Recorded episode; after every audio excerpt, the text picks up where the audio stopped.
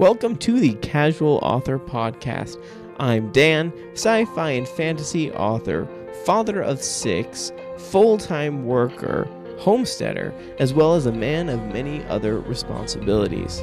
I'm here to bring you inspiration and positivity around having a busy life and wanting to chase that author career, even if you have to take a casual approach.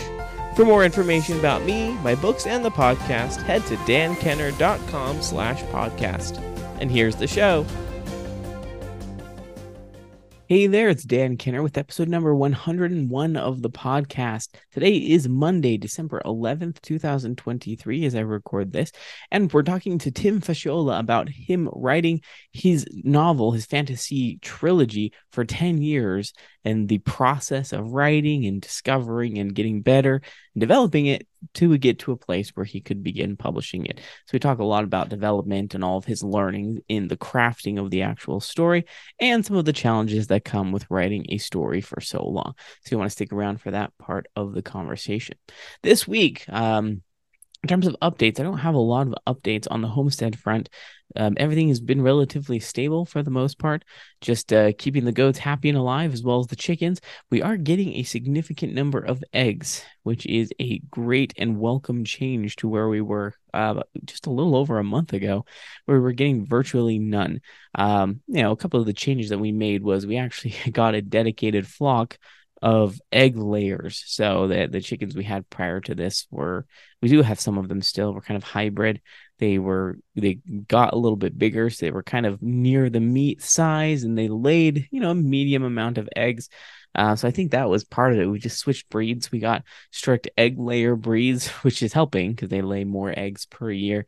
But then, yeah, getting rid of those roosters definitely did help. So we're getting anywhere from seven to nine eggs a day, and that's not enough. still. So, with our family of eight, we eat a lot of eggs. Eggs are usually the easy go to for meals. We use them in our baking and our cooking and all sorts of things. So, eggs are just really important in this family. So, we're grateful to be getting this many. We'd love to see more around 13 to 15 a day where possible, but you know, we're not complaining.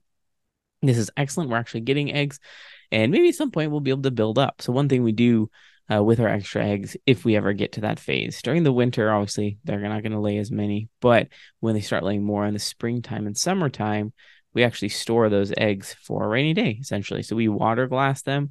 We tried freeze drying them. Freeze dried eggs are not my favorite. Save that. We'll use them in a pinch. They're better than nothing, but we generally water glass them. So essentially, you get some pickling lime um, it's you know just a I don't even know what it is honestly. It's just a chemical of some sort that you put in water and then you submerge them in the water, the eggs, and because they have that bloom from you know when they're the egg chickens lay their eggs, as long as they're clean, um, the bloom will kind of protect the insides. So when you drop them in, that bloom on the outside of the egg will protect it from uh, you know anything bad from getting in. So water glassing them preserves them for I can't remember. We had ours preserved for about six months to a year before we started using them. And they do have a little bit of a funky flavor. It's not terrible. They're just a little bit strange. Um, and they're a tiny bit watery as well. But other than that, you know, they're great. Hey, we we stored probably 12 or 15 dozen eggs that way. And it was great because then when our chickens stopped laying for the for the winter or laid not as many in the winter, we were able to pull those out of storage and use those. Uh, we don't generally eat those ones like scrambled eggs you save the fresh ones for that. You just use them in like pancakes or baking or whatever, and they, they work just fine. Um, but yeah, if you're interested in learning about that process, definitely let me know. It's, water glassing is fascinating. Kind of freaked me out at first, to be frank, but it works out great. We love to preserve as much as we can for times when you know the garden and the chickens aren't doing as well. Uh, other than that, in terms of writing, I am now at about 65,000 words of Demon Blooded, which is the second book of the Hidden Heritage, making significant progress on that. I try to write about 2,000 words a day where possible. Um, doesn't happen every day because life is crazy, things happen. Uh, but if I can get an hour a day ish here and there, then I'll keep moving forward with that, which is excellent. Uh, of course, if you would like to read Dragon Blooded or The Etcher's Plight, which are completed drafts, you do you can get access to those early on my ream so it's reamstories.com slash dan kenner if you're interested in looking into that so um, yeah we'll be publishing the chapters early there it, it, before I actually published the book. So early access for all of those chapters, which is kind of fun. Demon Blooded will then follow right after Dragon Blooded, and then so on and so forth as I continue writing the books. Um, in in other news, I did have my writing group read Darkness Incarnate, which is the short story that I finished last week. Actually, I think it might have been the week before. I did some minor edits on it just because I didn't have a lot of time. Put it in front of my reading group, and they absolutely loved it. They said they were a little bit shocked. It's a little darker than what I normally write, not in an inappropriate way. It's just there's some kind of more depressing, darker themes to it. Uh, they said they they were very surprised by the ending and that you know when they were about seven eighths of the way through it, they thought, How are you going to resolve this? There's no way that you can resolve this in a satisfying way. And then when they got to the end, they said, That is incredible that you finished it that way. I can't believe you resolved it. I'm satisfied. It was thrilling. It was adventurous and it was short. So, sh- short by certain definitions. It's about 14,000 words. So um, in the document double space that I sent to them is about 47 pages. So definitely not short, short, but short for me. Um, I'm really loving the short story writing exercise. I'm hoping to get, keep up with it maybe once a quarter as I submit it to Writers of the Future. Uh, I'm not sure how well this one will do, but I personally like it better than my last one. And the last one received a silver honorable mention. So I don't know. We'll see. I won't be necessarily disappointed if it doesn't uh, work out, but I do think it's a little bit of a more effective and moving story than the other one. The other one was kind of purely entertainment. This one is very moving um, in certain ways. So, anyway, if you're interested in reading that, uh, definitely let me know. More than likely, I'll be adding it to my Ream stories or you know my Ream account as well at some point. So, if you want to read that story, let me know. Be happy to share that. Other than that, something that I'm planning on diving into more is the AI generated audiobooks for um, the Lightbearer Chronicles. So, I uh, received an email recently that Findaway Voices, which is a distributor for audiobooks, is now accepting uh, Google Play generated AI audiobooks. So, uh, it, I need to develop those a little bit more. I would like to eventually have a human narrator for my books. That's definitely the goal. Um, funds wise i need to save up for that. It's quite pricey reasonably i mean understandably so because it's a lot of work. The editing process is quite intense. You know I've, I've, recorded the first few chapters of my first epic fantasy book and tried to edit half of it or, or half of one chapter really just to get an idea of what the process would be like if i were to record these myself. Very heavy time uh time investment maybe if you're really good at it it wouldn't take as long but due to that fact i do not have human narrated audiobooks. For now, I will probably I do have the AI narrated versions. They're okay. Um, I've picked three different voices for the different perspectives, the different um, POVs in those books. So I think they work. They're not perfect, like I said. So, but anyway, I, I would rather have something for those people who are really seeking audiobooks for my books. At least in the meantime, until I have a human human narrated book, I'll take advantage of that for as long as I can. But other than that, yeah, nothing else really in terms of updates. So we can go ahead and shift over to the interview portion of the podcast.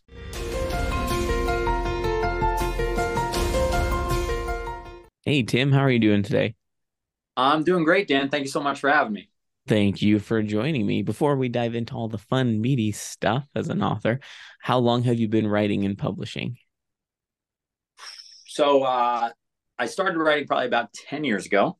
Mm-hmm. Uh, I started publishing about a year ago, like just entering into what that process is a whole nother beast. mm-hmm. I want to say, um, like, you know, that, that the 10,000 hour theory, I've, the writing, I feel like, yeah, I'm, there's a lot of hours sunk into the writing.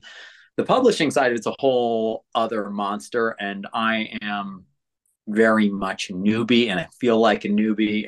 and I guess there's always a, uh, a childlike wonder in approaching everything with a beginner mindset. So 10 years, but I'm still a beginner.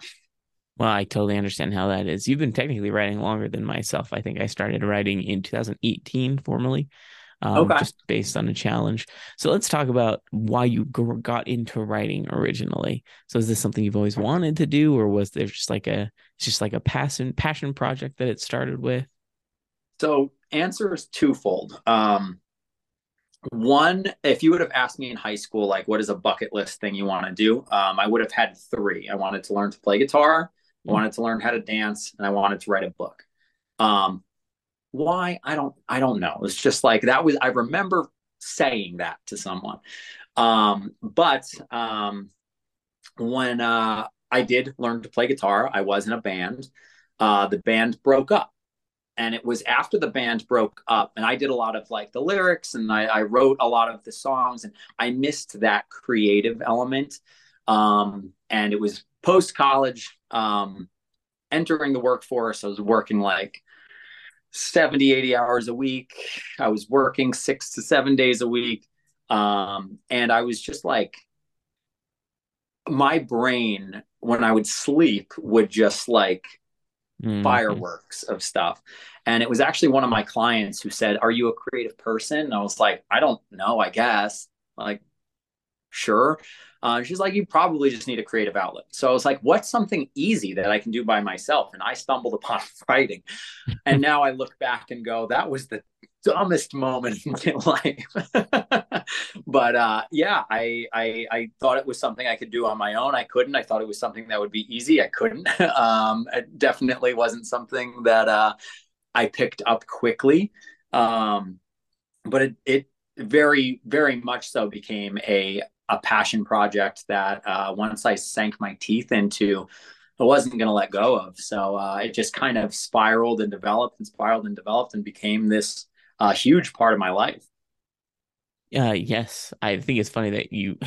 I know I know you use quotation marks, but definitely not easy writing far from easy. But I mean, I hear what you're saying. I think there's a lot of people that are they have this idea that hey, creative outlet, oh, I'll just create stories. I like telling stories. I like reading. I'll just write one down. Well, it's much easier said than done. But I'm curious to know about your journey because writing a single series as a trilogy that you've been working on for 10 years is quite a feat. I hardly have patience to work on one trilogy for like three years. So I'm curious to know what did that look like? Was this constant writing or was it because of work that you weren't able to write as much? What was kind of that journey over that 10 years that ultimately led you to here?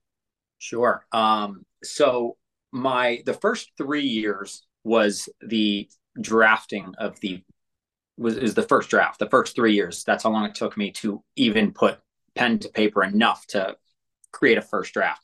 Um, granted, that first draft was 278,000 words. Granted that uh, I was still working an incredible amount of hours um, in the fitness industry. So um, I, I would maybe write a couple hours a week. Like I'm talking two to three hours a week.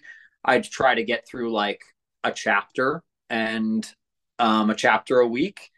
I didn't most more often than not. Um, that first three years was just the first draft. Then I was like, well, what do I do now? And I sent it off to a developmental editor. That developmental editor was like, this is great. Um, rewrite. because like I just there were so many things I wasn't even like aware to be aware of. You know what I mean? Um, so she very like very much took me under her wing and I, I, I got a lot of education on you know what it means to tell a story and what are the uh, the building blocks of story and how to how to use this color palette and and, and like create a painting with it. So um, i spent the next two years more invested in the craft of writing and then kind of went back and rewrote the book. um, and the other assignment she had given me was uh, cut it in half because at, at the time my goal was traditional publishing. She's like, does anyone know your name? No, no, no, no, my name. I'm like, okay, well, you're going to have a hard time selling a you know nearly 300,000 word book in today's market. And granted, you know, this is about five years ago, so 2018. Mm-hmm. Um, and um, the way the publishing industry was trending was books were getting shorter um, uh, advances were getting smaller. Mm-hmm. Uh, there was a little less leash with what was working um, in terms of what was selling well at market. And um, so I was like, okay, I'll buy into that. Uh, so I cut it in half, which was a uh, really interesting editing process. Um, and then around 2020 was when I started like actually pitching book one. Um, I think I had spent a little time in the query trenches a little before that and then like quickly was like i don't know how to write a query letter and then went back and tried to figure out how do i write it how do i mm-hmm. like i invested in the next craft right mm-hmm. um but i still didn't that wasn't working for me so um it wasn't until um so i queried in 2020 um hated that among other things that happened in 2020 um I actually did get a um, a traditional publishing offer. It was through a uh, I did like the virtual Writers Digest conference, right? Mm-hmm. And they had like a virtual pitch session. And I was so nervous for this. And um, well, someone ended up getting back to me at this virtual pitch session. Um, they were interested in publishing the book. I researched the the publishing company. Um, everything was normal, I guess. Like it was, it was, it was not like a predatory company, but at the same time, I just felt this like twisting, like in my gut that like this just doesn't feel right for me. Um, and I actually spoke with my editor about it, being like, what should I even? What I don't even know what questions to ask. I don't even know how to approach this you know this aspect of the industry. Um and through talking um, with her i ended up deciding this is not this isn't it for me. This isn't the way. It just didn't feel right.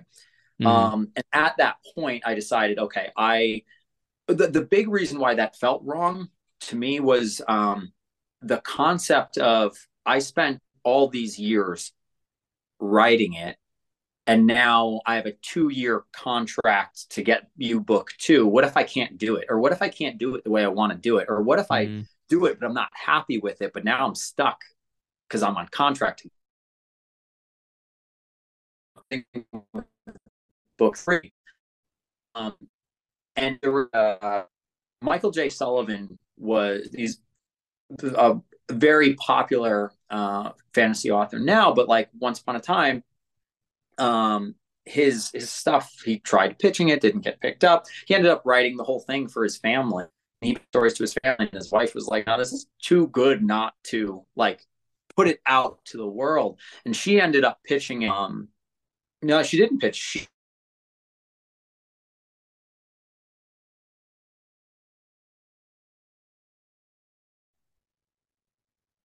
I think it cut out there for a second. Can you hear me? All right. I can hear you. Uh, Perfect. We're back. We're um, back. It's all good. Um, how much did you? Where did I? You were getting into someone was pitching, and then you said she didn't pitch, and then it kind of cut out about oh, there. So.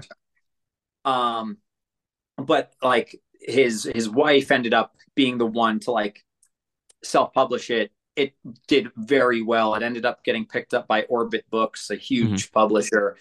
Um, and I I remember reading the books and I was like, this is this is good. Book one good, book two good, book three good, book four good, book five good, book six. The ending slapped me so hard that I was just like, every every it's littered with Easter eggs throughout, and I was just like, how did this author do it? And then I went back and learned the story that he wrote the whole thing then it got published. So he went back and tweaked everything to create the ending in such a cathartic way. You know, like it could, if he had published book one and then it was like, now give us book two, that n- never would have turned out the way it turned out. Once I got that in my head, I was like, I, I think I need to write the whole thing first before I publish any of it. Um, and once I got fixated on that idea, I couldn't let it go. So um, then in 2020, beginning of 2022, I decided, okay, I'm going to write the next two books. Um, and the most, um, obviously, like Life has Changed, I was telling you um, off air, like gym owner, gym closed during uh, the pandemic, turned virtual, much more time, no commute much more manageable, uh, better energy. So I was able to commit more to my writing more consistently. And I wrote um, the second book in, I outlined it in a month and then I wrote it in three months. And then I did the same thing with book three. So I wrote like 300,000 published words, like publishable words over the course of a year, which for me was amazing, considering it took me like three years to write the first um, the first book.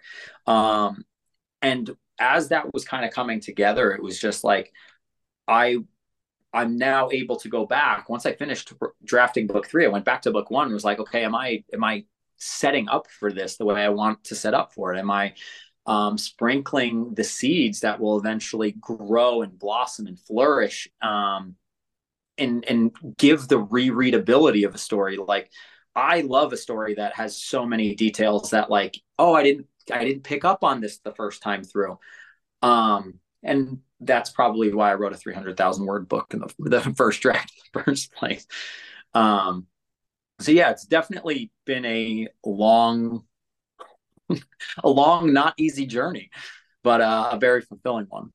Well, it's interesting to hear because it's great to hear the context. You know, you hear someone say they've been working on a series or books for, you know, 10 years, but in reality, it wasn't technically, you know, just the breakdown of it all. You wrote the second and the third book very, very quickly by nature of life changes and everything. So it's just cool. It's here to hear. It's encouraging because there's a lot of people out there like you who are maybe feeling discouraged because they've been writing this book forever and they're like, Am I ever going to finish this? Or this is supposed to be a six book series. I'm still only on the first book. Like circumstances change, things change. Your strategy may change. I also didn't query because I hated it. Um, I I wrote exactly two query letters and I said, I don't want to waste my time on this. I just don't care. And so I just didn't. And I'm glad I didn't. Traditional publishing just isn't for me unless you know one of my books were to get picked up after published which i'd be fine with but i i'm not going to be writing agents. So I understand that on that front. But I'm curious to know because you're speaking to someone who dislikes the editing process significantly. I don't like editing. It is something that my brain does not handle well. It's easier for me just to pick up a new story. So, how did you keep organized enough to come back through your books and make the changes to match the rest of your series once you finish 2 and 3? Uh, so many times. So I I am a very heavy plotter.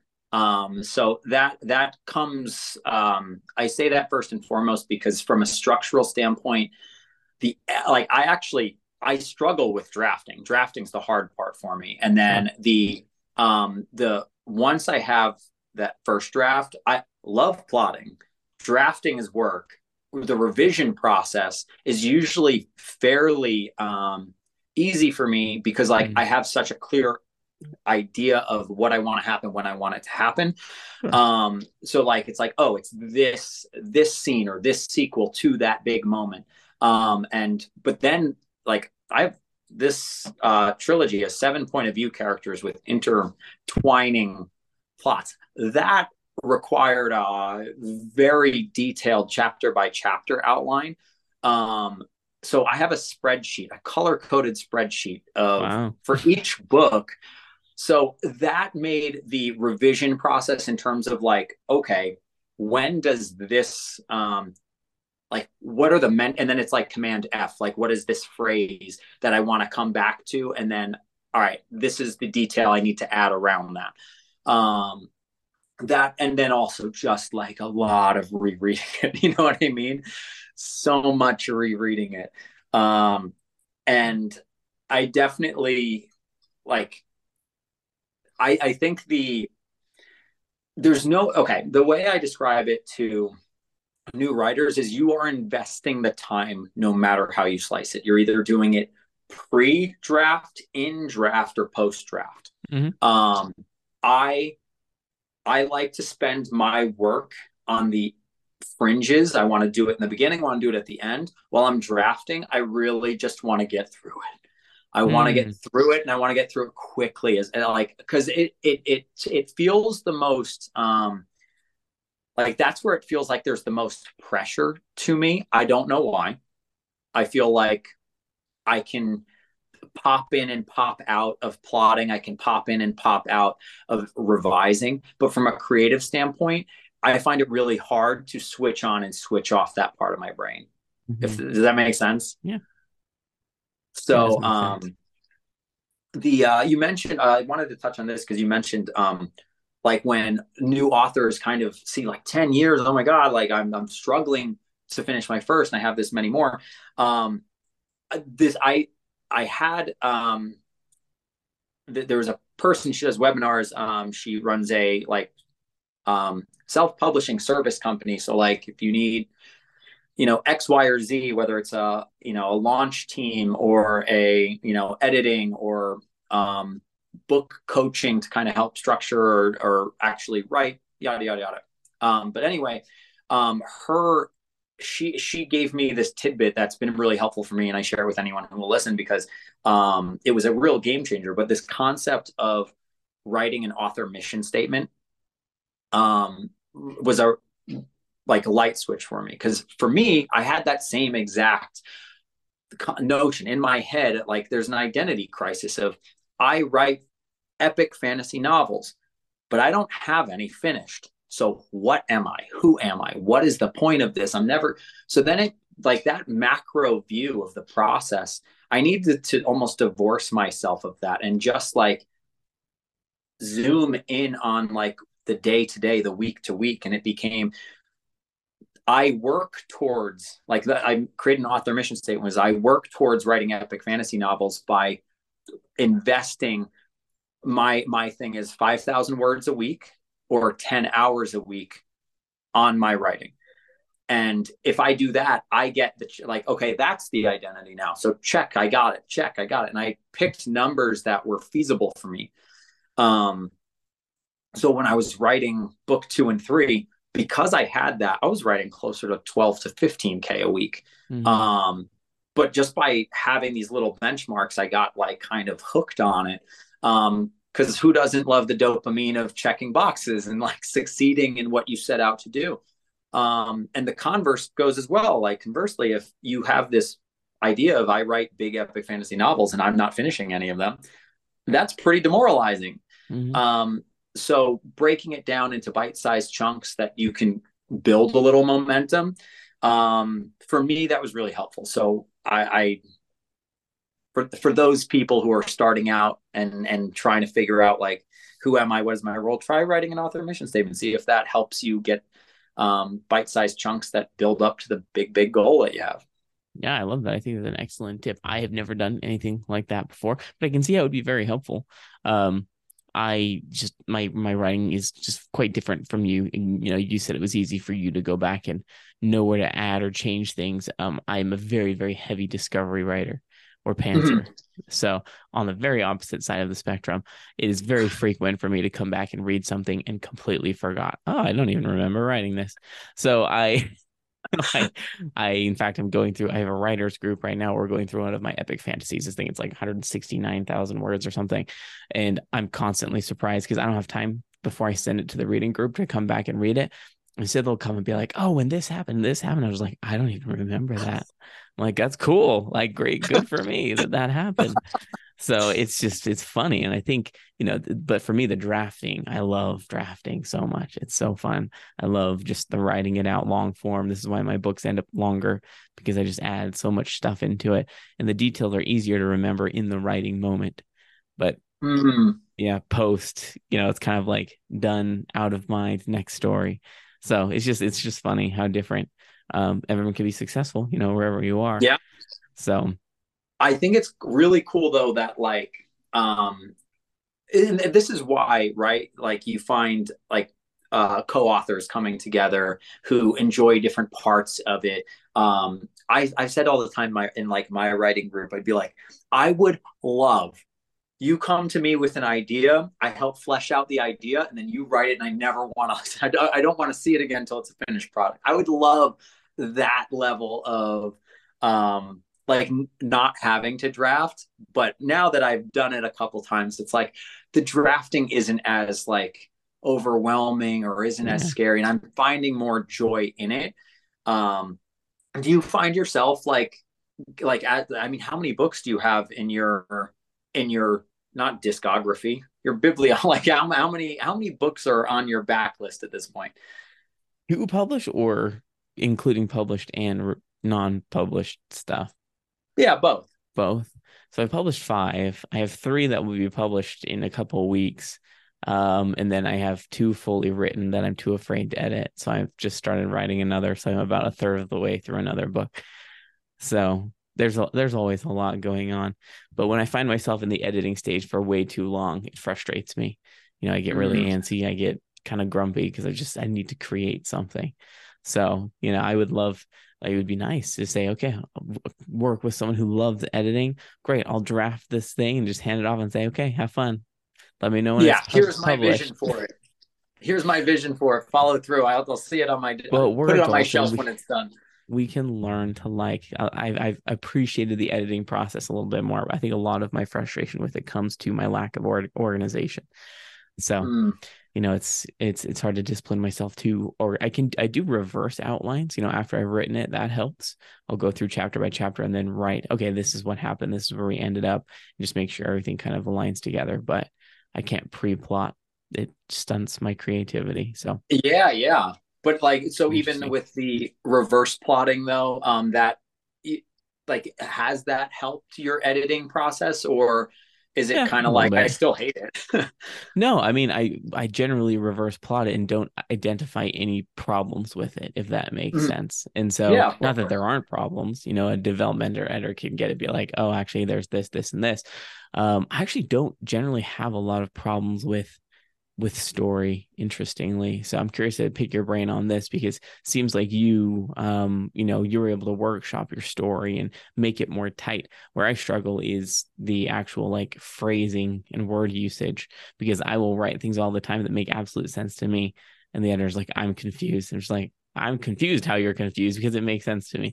So that's that's the tricky part. I don't generally have developmental problems with my stories which is kind of mm. interesting so yeah, uh, um, so like in terms of when you say you want to pick, uh, in terms of the like you're saying you understand like when you free um you discovery right like story is ingrained in us like for the most part you consume enough of it you start recognizing you know the parts of it that are important and mm-hmm. the parts of it that are kind of superfluous um and I think like Stephen King's a perfect example, right? Like Stephen King um, is a a discovery writer, a pantser, um, but he understands story to the point that he knows how to hook you and keep you hooked and um, and satisfy like the genre conventions that of the stories he's writing. So um, when we look at story structure for the the biggest thing is you're you're setting a subliminal promise within the first 10% that you're going to deliver on in the last 10%. percent mm hmm Give or take, doesn't have to be 10, but for the most part, those are like the benchmarks. Um, if you have like a more episodically structured story where um, it kind of goes from like I'll give an example. I'll use the Poppy War. I'm not finished it. I'm reading the Poppy War for the first time now. My wife and I are buddy reading it. Nice. Um, and yeah it's been super cool like uh because the way i read and consume stories so different from the way she does. Um so when we talk about it it's really interesting. But um the the novel is paced and structured in a very episodic way where um almost each chapter has its overarching thing and then it starts a new one. So it almost like reads more like a tv show interesting. where you know what i mean? Yeah. Um where the overarching plot exists it's there but it's not um the, like the subliminal messaging of what's going to happen is very very deeply rooted if it's there. And the reason why i say i don't know is because i haven't finished it to like backfill and go ah this is what they were saying and here's where it was really talking about. So it's almost like we'll see. Um but i think when um we get into the meta details of your story? Like well this was the inciting incident. And like that doesn't work for some people. Like they cannot see that in their own story. And i do think it's harder to see it in your own than it is to see it in other works. True. um you almost have to like if you want to engage with that that muscle you have to do it elsewhere first and then take it and apply it to your own. Um, so looking at, well, what are your favorite stories? What did you love about those stories? What inspired you? What stays with you about those stories?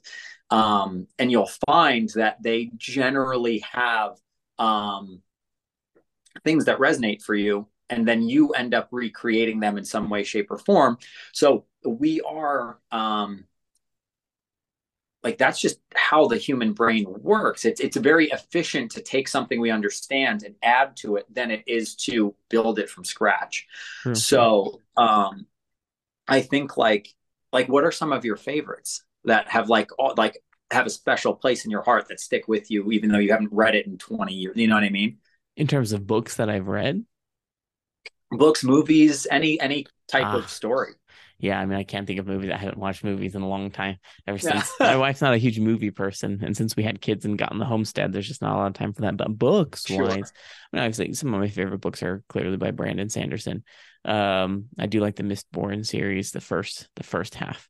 Second half is okay. I didn't love it as much, but um, I really do like books by Tamora Pierce. They're mm-hmm. kids from my child or books from my childhood. I really got sucked into those and enjoyed those. You know, Inkheart that book from my my sure. childhood still sticks with me. I love it. Um, I'm trying to think of any of the other books. I, I don't own a lot of books. I read a lot of books as a kid. Um, I do like to reread when I remember them, but those mm. are the ones that come to mind. Um, what are some of the favorite books you've read that stuck with you? Um, Mistborn, especially that the first era, that um, will always have a special place in my heart. Um, I it's one of those stories I will never stop recommending.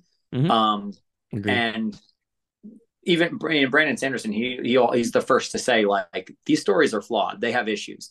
Um, I was trying to write to you know what was trending and what was trending at the time in fantasy was the grim dark mm-hmm. uh, game of thrones uh, aftermath and um, you can tell like in his writing since the tonality has certainly changed and become more his yeah. own especially with like Stormlight. So it's but when you look at the uh the elements like of Mistborn, there are so many ornaments. So I like to describe it as like a Christmas tree. Mm-hmm. So we have a tree. The tree is the foundation, and you can dress it up kind of however you want. So it's not because um, they you know the the sky is red and ash rains from the sky. That's not why people love this story. Is it part of it? Sure. Is it that people ingest metals? No. Is it that it's it's the way the characters engage with the world. It mm-hmm. is the magic system for sure but even the magic system to a degree is ornamental. It just so happens that the ornament fits the tree so well mm-hmm. like the size shape color angle at which it's at spacing everything about it really just works and that's the case with a lot of his work that the character the world building the themes that you can't take one and extrapolate it you can't take one excise it and then extrapolate out like they are greater than the sum of their parts but mm-hmm. from a structural standpoint um book one is a heist.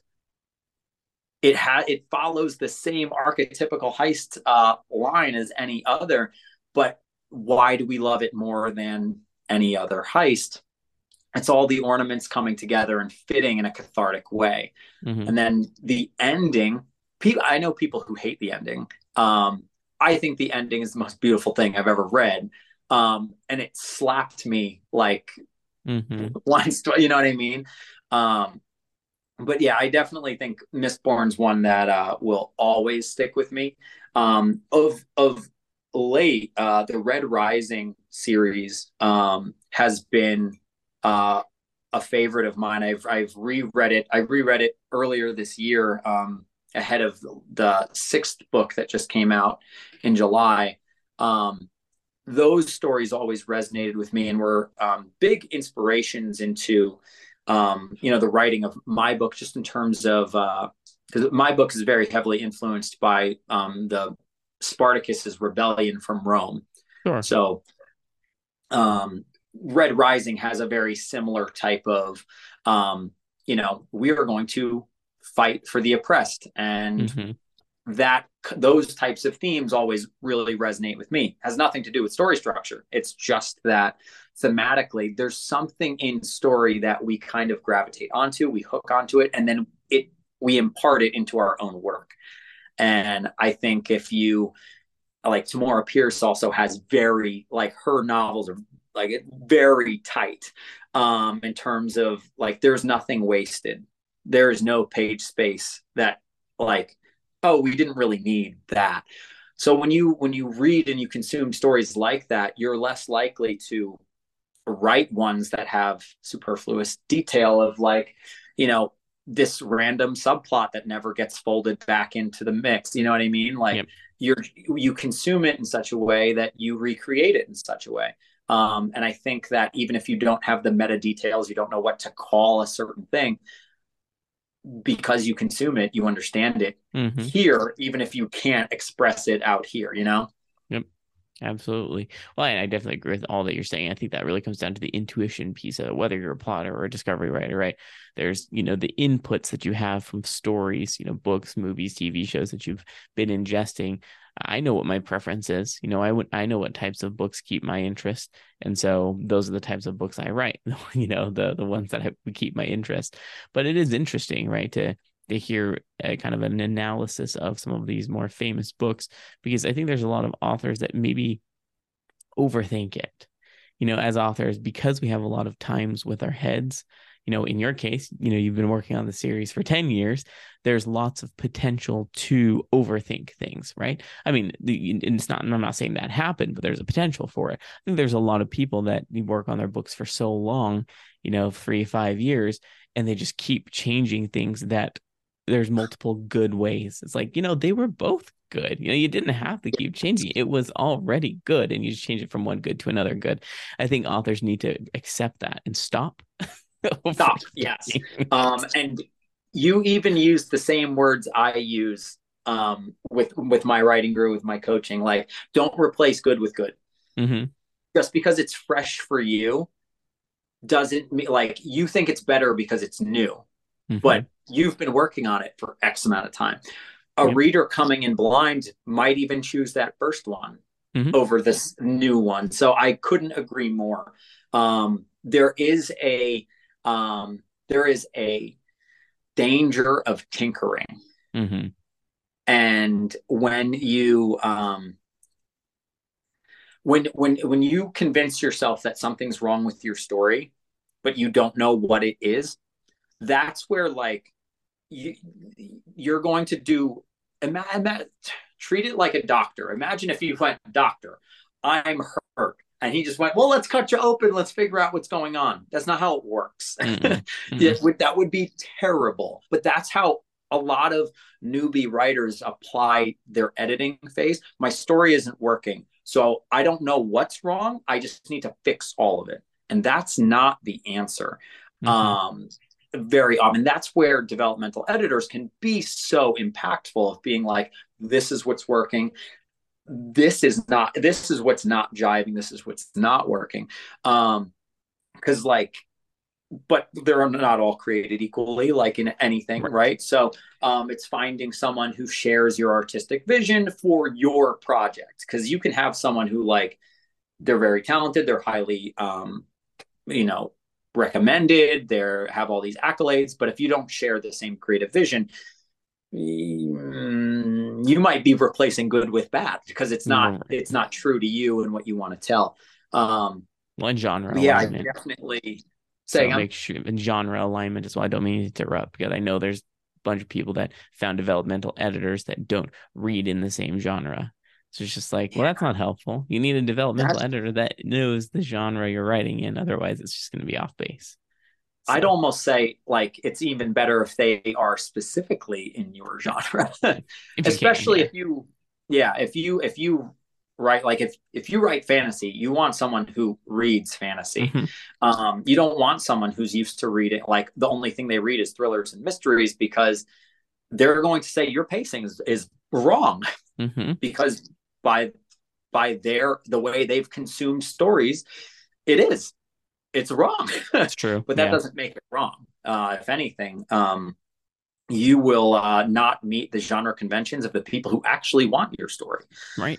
So, um, yeah, finding someone who shares your artistic vision is not easy, um, but it's so important. And it's even an editorial assessment, not like by a developmental editor. Is just like what what are the takeaways that you're getting from this manuscript? Um to like get a little bit of an idea of well what's not working. You wouldn't go i have once again using my my my arm hurts. Well let's chop it off and inspect it and see what's wrong with it. That would be a really inefficient way of going about it. Um so assess address apply. Mm-hmm. assess what's wrong with it address what's wrong with it integrate it back in, iron out the wrinkles and the ripple effects. So that's uh, a skill in and of itself. Absolutely. I love I love taking all of these things because I think there's a lot of things that like I said newer authors have never considered. Um because I remember I remember being in that phase, you know, a new author, you just have this story. And I loved how earlier you said I finished my book and I was like, now what? Uh I, I had the now what phase for an entire year. I didn't I my wife is like, You've sat on that book for a year. Are you going to do anything with it? I was like, Because I probably should. I just don't know what to do with it. So it's it, hearing this conversation, I hope, is enlightening and encouraging to newer authors to know that, you know, you don't have to sit on something. There are actions you can take, but you also don't have to overdo it you know at some point um, i'm just to use this as an example because I, I, I have i actually co-authored. So you, you talking about co-authoring it's a fun experience by the way. I absolutely recommend it. it was a blast. But we have three middle grade books that are coming out at the end of this month that we co-authored. And i was talking to my co-author last week and she was just like do you think we need another round of edits? And i was just like no because it's it's hard it's good enough like we've edited we've had a few editors look at it and it's to the point where i think it's excellent. Now are we is there if you send it to a different editor they're always going to find something because every editor is different right? That's their job too. That's like job. Imagine, yeah. if you sent it to an, a new editor and they came back with nothing, you'd be like, "Can I have my money back then?" Like, right, you know what exactly, I mean? Exactly. Exactly. Yeah. They're gonna find something wrong with it. And so we are just like, no, it's time. This is a fun story, and middle grade readers are gonna love it. Uh, the mistakes have been weeded out. You know, we just need like a final copy edit, but developmentally wise, line edit wise, it's in a good place. So you just have to make that that decision, and it's hard. But once you do, then you can move on and write something else, which, yeah. which is so fun but that so. you you it is hard because um i also think like we're creatives. We want the pat on the back. We want right. that like stamp of approval. Um and this was something that i personally definitely struggled with where it was like okay i did what you said. Is it good now? I did what you said. Is it good now? And of course like you're saying the same editor came back and was like well you could do this. Like the, you just get under a tighter and tighter microscope. Yeah. yeah you're going to find stuff and you could go back and forth in this process at nauseum for infinity. Forever, you just keep yeah. going you know what i mean? Um, because once again we create we're going to keep creating even even if it's just go fix this little thing. But it's like oh well if i'm fixing this what if what if i do this once you engage that part of your brain, you're opening up a can of worms. So I, I, I think it takes a maturity and a um like a, a maturity and a a faith in your own stewardship, like in your own discernment that like nope, this is not like more is not better for this story. Like that that takes experience to know how best to steward your baby because at that point it's it's a baby. Mm-hmm. It's true. You have to take care of it. Yep, absolutely. And I know I just, I love I, I love this part of the conversation because I think this is where a lot of people are stopped up. I it, coincidentally part of how I got into writing was there was an author who had been working on a coworker of mine had been working on her book for eight years. Um, and she, you know, she challenged me, hey, sit down and just write something. It's like, all right, cool. So I just sat down and wrote something that ended up being the prologue of my trilogy. Uh, well, I ended up publishing three books before she even published her first. And we were talking about it, and she was just like, What happened? Like, you were too afraid to get started writing, and I'd been working on this book forever. And it really came down to this. You know, it really came down to overthinking, overdoing it. Because I read her book and I was like, this is awesome. I would publish this tomorrow. But then she continued to work on it for like another year and a half, two years, because there were just more problems. It's like I don't I don't really think there were. I think it was good it was excellent the way it was. So have confidence. And that's the other thing. I think like there's a degree your favorite stories. Once again, we talked about Mistborn, a shared love for Mistborn. Brandon Sanderson will say it's not perfect. It's not even near it. It, it, it there there are things I wish I could would have done differently had I gone back. Every so many people, it it changed their lives. It it, it impacted them in such powerful ways. Mm-hmm. I think to a degree, you wanting to keep it for yourself and continue tinkering on it, at what point does it become selfish? Mm, that's true. No, that's true. And I you can know. say that from my own experience. Like I was like, I'm just being selfish at this point part of the reason I stopped was because of my intense dislike for editing. That's what ultimately I was like, I can't do this anymore. but the you know, I think what you I just want to point something out to someone who's listening, you know, who might be working on something and they're doubting or whatever. You have to remember that your readers are not always writers and they're they're usually not reading with a writer's brain. Now that is relevant because when it's your book, it's almost impossible to read it from a reader's brain because you are the writer, you have the power to edit it. And so, you know, this is part of the reason I love writing first drafts and then leaving them for six to eight months because I just forget. I literally forget about everything. I come back and I'm forced to read it as a reader because I don't remember what's sure. happening. And it feels good. Be like, oh wow, this is interesting. I'm discovering things. I'm remembering things that I did. And so if you if you don't space yourself from it, you, you have to accept that you're you're the writer, you're not the reader. Your readers aren't going to notice these problems. You know, it may not be for everybody. Everyone has their own preferences, but that's okay. The readers who love your book aren't going to notice any problems. I didn't. I don't see any problems in Mistborn. I read it every time. I've reread it multiple times, and I've never noticed any problems with it. I just yeah. like it. So yep. it's kind of funny. Um, so it's just about perspective and everything. So in any case, so your your next books, I want to jump back to your books. Your first book came out in June, correct? The next one you're getting proofs for, which means publishing sometime this month or December. Is that when we can expect so, it? um, even though this is where things got a little wonky. Um, so um, even though it was this is like a, a well kept secret. Um, even though it was uploaded to Amazon back in June, the original launch date was supposed to be August 8th. Okay. Then I so like it was up just so we could get the proofs, make sure everything was good. Um, then August 8th, uh, as it was getting near, I was like, I actually want to do more because well, once again, this is me, perfectionist and tinkering. Um, but I was just doing it on the not on the it, book was done, but I was doing it on. I want to reach out to. Um, I want to reach out. I want to do some more like PR stuff. I want to um, create a press kit. I want to reach out to some different outlets, and I need a little time to do those sorts of things. I want to make a uh, like a book box. I want to, you know. So then it ended up getting pushed until um, just the other week. So October 24th, we did like the big launch. So October 24th was um, my the, the the date in my head that of when the book came out because that's when I started telling people, "Hey, it's out." Um, but yeah, so the book two is scheduled for um uh, I want to say it's January 23rd. It's whatever that Tuesday is. Um, and then um, book three will come out April 16th to like around mid to late April. Perfect. Now, I'm glad you explained that because I was looking. Thinking, it's just, I swear he just launched this at the end of October, but Amazon is saying June. I was like, huh, that's interesting. Yeah. I don't think it was June, but could be crazy. So yeah, funny. It wasn't funny June. Like that. It's, it's just that's when yeah. So and it doesn't let you. One of the many um, one that's, of the many things with Amazon, you you abide by their rules absolutely in all ways. so that's mm-hmm. what it says. Yep, we I know exactly how that is, all the fun aspects of it. But I think that's awesome. I I, I haven't had a chance to read your book yet. I've seen it. It's on my massive TBR um, that eventually I'll read through.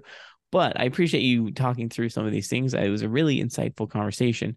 Before we uh, end here, I always love to ask where can people find more information about you and your books? Uh, so on TikTok, that's where I'm most like. Like, if you want to engage with me, that's the the best place to find me. I do have an Instagram. I barely know how to use it, um, but I, am I'm, I'm trying. It's just another thing I have to learn. Um, but uh, I have uh, my website, timfacciola.com. Um, that has um, you know all my projects will be there.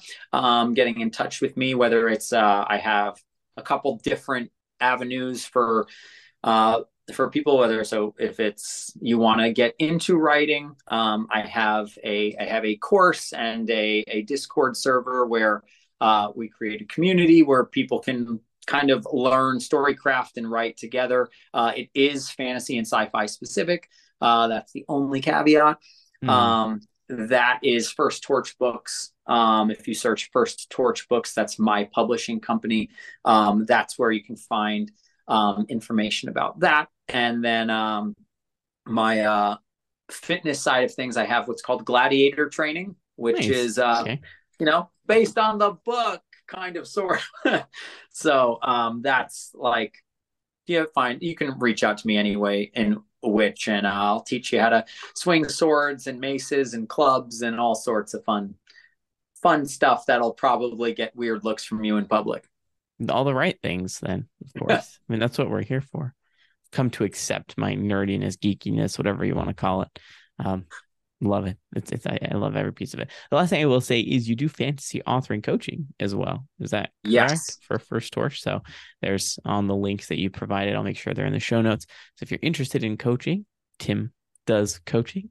So um, yeah i think that's excellent an excellent thing to point out in case anybody's looking for that so, well, thanks again for your time. This has been an amazing conversation. Thank you, Dan. Uh, my pleasure. This was great.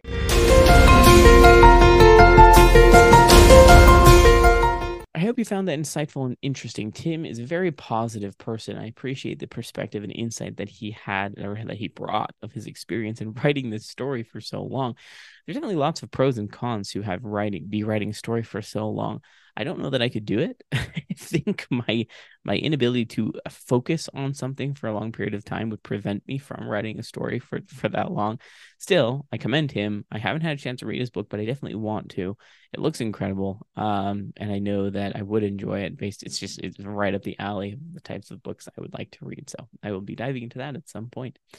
Next week, we'll be talking to Jill Scheuer about her book, How to Handle Tough Conversations. We talk a lot about the nonfiction publishing learning curve. So, um, this is her first book that she's published. We talk a lot about the challenges with writing nonfiction, organizing nonfiction, and getting everything put together. And then, of course, marketing that. Now, I don't have a lot of nonfiction writing experience, exactly zero, to be frank. But hearing her perspective on getting into the nonfiction writing game is very insightful. And it's helpful for those of us who maybe have ideas around nonfiction. If you're one of these people who are thinking, I, I think I have some ideas for nonfiction stories, or not stories, nonfiction ideals, or, or um, I guess help helpful information this might be a really good interview for you to listen to because Jill is very positive. She she talks a lot about that experience. And you know there's some really great ideas that I even took from it for my fiction writing business and in case you want to tune into that next week, of course, if you like this podcast, like and share it with your friends and family, other authors who are looking for positivity. If you'd like to join me on the podcast, you can head to thecasualauthor.com. There you can fill out the pitch form or just email me directly at dkenner at, uh, excuse me, that is the wrong email address.